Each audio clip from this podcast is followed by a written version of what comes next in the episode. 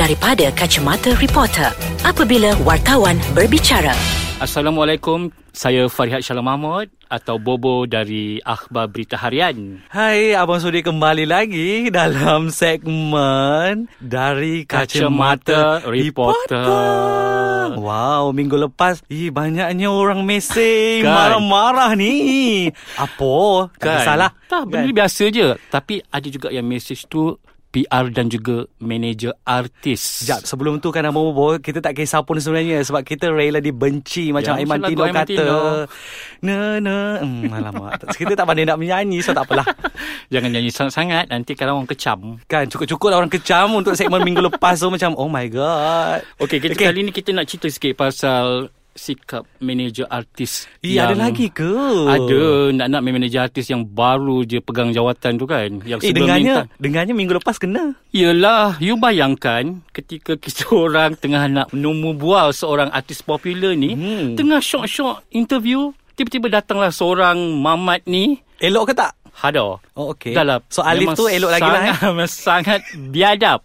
Dia pergi cakap, okay, stop interview. Apa hal pula kau nak halang aku interview? Tak, dia ingat yang kat situ tu monyet ke? Kan? Biadab. So, apa lagi tarik muka lah kan dengan perangai macam tu. Dahlah, kau panggil orang datang event, suruh cover, tapi buat macam tu.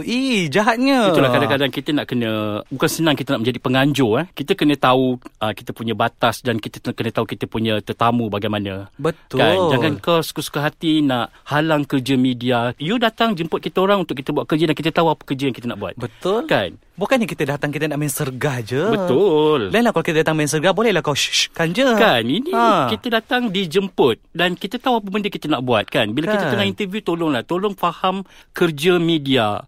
Kalau orang luar kita faham lah kan. Ini macam orang dalam industri sendiri yang macam manager artis yang ada masalah. Kalau kita nak interview artis mereka, kalau ada problem, dia sorok-soroknya cerita tu. Sesuai lah muka kan? Dia pun dua-dua tu sesuai. Katanya artis tu pergi sini lah, keluar lah, tak ada lah. Padahal artis tu sebelah dia je. Ya, sebab kita pernah terkena dengan manager ataupun PA lah, manager whatever lah kan, untuk artis dia orang tu yang ada problem, tapi bila kita cari kata artis dia sakit ni. Okey, tak apa, kita boleh. Okey, tak apalah, sakit kita kesian, mungkin kafarah untuk dia kan, dah banyak sangat dosa gamanya. Okey, tak apalah.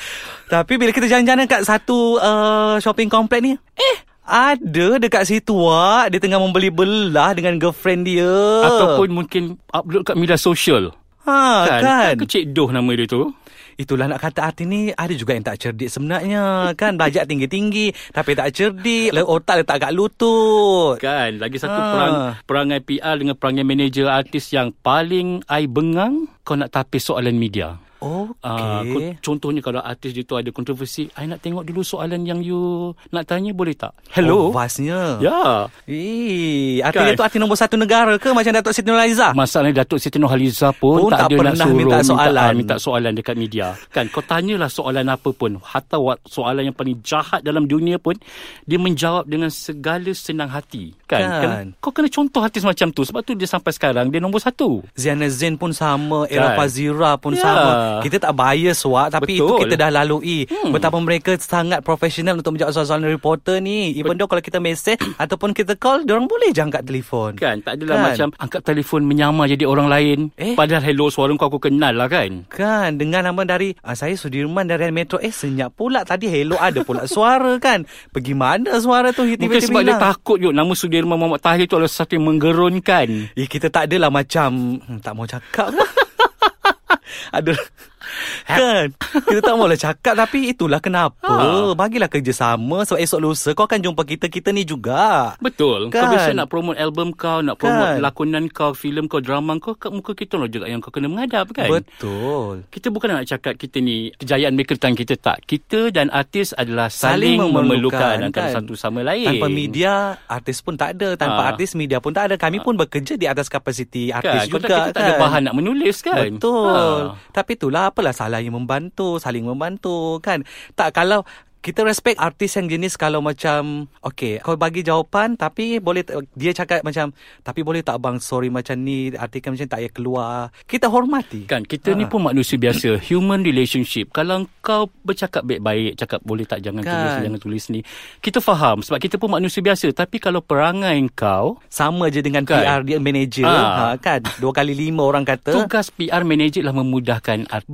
Betul. Memudahkan tugas reporter. Kan kau nasihatlah artis, tak apalah bagi je lah statement kan, ya ataupun tidak. Tak kisahlah nak peropa pun, arti memang hidup dengan dunia peropa pun kan. Sakit belakang pula ni. Nak minum lagi? Nak minum, nak kena urut. Nak kena urut?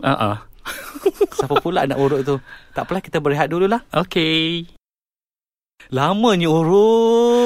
Itulah sebab nak segarkan badan kan. Penat kadang-kadang bila cakap banyak kerja, nak mengetuk story, nak pergi assignment, nak kepala apa, kepala otak pun penat. Betul kan? Nak datang untuk cover event kan. Contohnya macam kalau ada media. Oh ni kita sambung lagi lah pasal kerena-kerena PR penganjur semua ni. Ya, kita sambung lagi sebab ada banyak sangat cerita diorang ni. So maksud episod ni memang khas untuk diorang. Ya, kita dedikasikan episod ni untuk diorang. Oh popular kita, cuma kita tak sebut nama je kan. Kalau kita sebut nama esok lusa kita tak dapat lah tiket. Tiket apa tu? Tiket konsert. Kan, paling kan sedang media tapi bila konsert. Itulah masa jemput media, lembut gigi dari lidah. Tolonglah datang ni untuk press conference ni. Nanti jangan lupa ya war-warkan konsert kami ni di kita ni siap tulis lah media. Nak beli kat mana apa betul semua. Tapi bila hari kejadian, nombor anda dial tidak dapat dihubungi. Ataupun, sorry ya, you tak buat reservation, memang tak ada tiket. Kalau you nak, you duduk kat tangga. Duduk kat tangga? Oh, kau ingat aku apa? Oh my. Kalaulah kita kecil, tak apa, boleh duduk kat tangga kan? Tu. Kita bukan minta ada sediakan katil untuk kita baring-baring ke kan? Tak ada macam. Kita gamaknya. Ni masih nak minta. Itulah yang peliknya. Kadang-kadang kita bukanlah nak hadap sangat. Tapi apa kata orang, biarlah kata orang macam berbahasa basi dengan orang. Kita jemput kan. Kita tengok dan kita untuk review. Bukan kita datang untuk suka-suka, datang untuk pos cantik. Lagipun bukan kita bawa satu kampung datang untuk konsert tu. Betul kan? Kita datang nak buat tugas je. Ini takkan satu je tak dapat. Tapi itulah, bila penganjur tu buat macam tu, dia kena ingat, dia bukan buat sekali je konsert. Masa akan datang nanti, dia ada nak jemput lagi kita. Betul.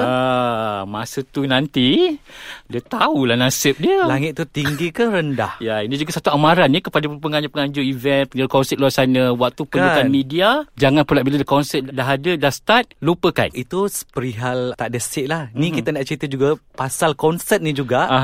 Penganjur ni juga, PR, semualah yang sekepala dengan diorang ni, ada letak media kat belakang. Macam mana orang nak review konsert tu? Kan? Kalau lah konsert tu, kursi konsert tu tinggi, so kita letak paling atas, apa kita nampak kat bawah? Betul, kita kena dengan keadaan yang suasana yang mungkin tak berapa dengar. Kita macam mana kita nak tahu artis tu nyanyi bagus atau tidak kan? Kan dapat pula dengan peminat-peminat yang kat depan tu terjerit-jerit tu, kita nak dengar apa?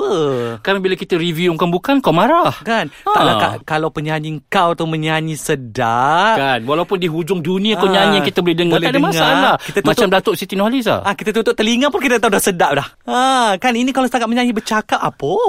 Ada penyanyi bercakap? Adalah. Ramai. Ramai. Auto-tune kan sikit cakap-cakap tu baru jadi nada. Oh ya ke? Walaupun ada bunyi sengau lah, tapi tak payahlah. Tapi itulah, bila kita tanya, takkan media duduk kat atas? Itu je tempat yang kita ada. Takkanlah daripada awal kau tak ada seating arrangement untuk media, kau dah boleh letak kat bawah siap-siap kan? And then kau boleh lah allocate, seat ni kita tak boleh release, kita nak bagi untuk media kan, senang kan? Tak adalah bila kita sampai kita tengok tempat kita paling atas. Itulah nama dia, bila kau perlukan kau datang menghadap, tapi bila tak perlukan kau campak gitu je lah perangai macam ni. Kita sedarlah yang media datang atas kapasiti media dan tidak membeli tiket. Tapi apalah salahnya kau bagi ruang yang selesa sebab kita bekerja.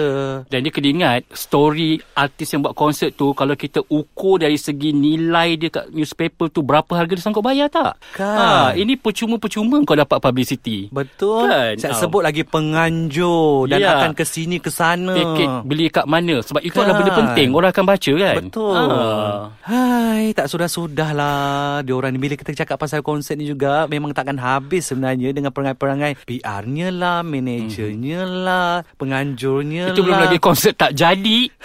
Jenis penganjur yang cakap berlega-lega ni, nak buat konsert sebesar-besar salam, tapi bila tiba masanya sendu, hilang suara kan? Hilang suara lah, tak boleh nyanyi. Jangan Ada yang dengar ke? Ada. Nanti kita dapat telefon lagi macam minggu lepas. Boleh tak nak buang je email address dengan nombor telefon dekat ni, dekat tempat kita punya profile tu kan. Tapi ada juga setengah, tak semua manager artis atau PR atau penganjur yang bersikap hawak macam tu. Ada juga yang memang diorang memberi, kata orang, melayan, melayan media dengan baik kan. Kita, ingat ya, Bobo, kita bukan nak layanan istimewa atau raja, tidak kan. Kita memahami, kita faham diorang kerja macam mana. Kita nak diorang faham cara kerja kita. Itu je yang kita perlukan. Betul kan? Bila benda ni kata orang ada mutual, so kita senang buat kerja. Kita tak perlu nak naik hantu kat event tu, dan dia pun tak perlu nak pening kepala untuk menyelesaikan masalah dengan media lah. Ya kan? Kan ini lagi satu, bila kita kat sidang media ni selalunya perangai-perangai manager diorang ni, last question apa? Baru satu soalan kan? Kau dah last question. Soalan ni tak boleh tanya soalan tu. Hello, kenapa pula kalau tanya soalan tu? Sebagai wartawan, kita berhak untuk bertanya apa saja soalan. Dan lagi satu yang I paling pantang, kau nak klasifikasikan soalan media ni tu soalan bodoh. Adakah kau nak klasifikasikan ni soalan bodoh, ni soalan pandai? Hello, kalau sebijak mana pun soalan yang kita bagi, tapi kalau yang jawab tu dungu lah jawapan yang diberi. Sungguh? Kan, ramailah dungu kat luar tu. Cuma kita tak tulis je. Kalau kita tulis siapa yang dungu ni, mungkin senarai tak habis. Sungguh? Di cerita dungu tu pula mungkin kita nak bawa ke minggu ke depan ke? Tak yalah, ada banyak sangat dungu. Kalau nak tahu apa topik yang akan kami bincangkan minggu depan, jangan lupa dengarkan segmen Dari Kaca Mata Reporter. Saya Bobo. Dan saya Abang Sudir. Bye-bye. Bye.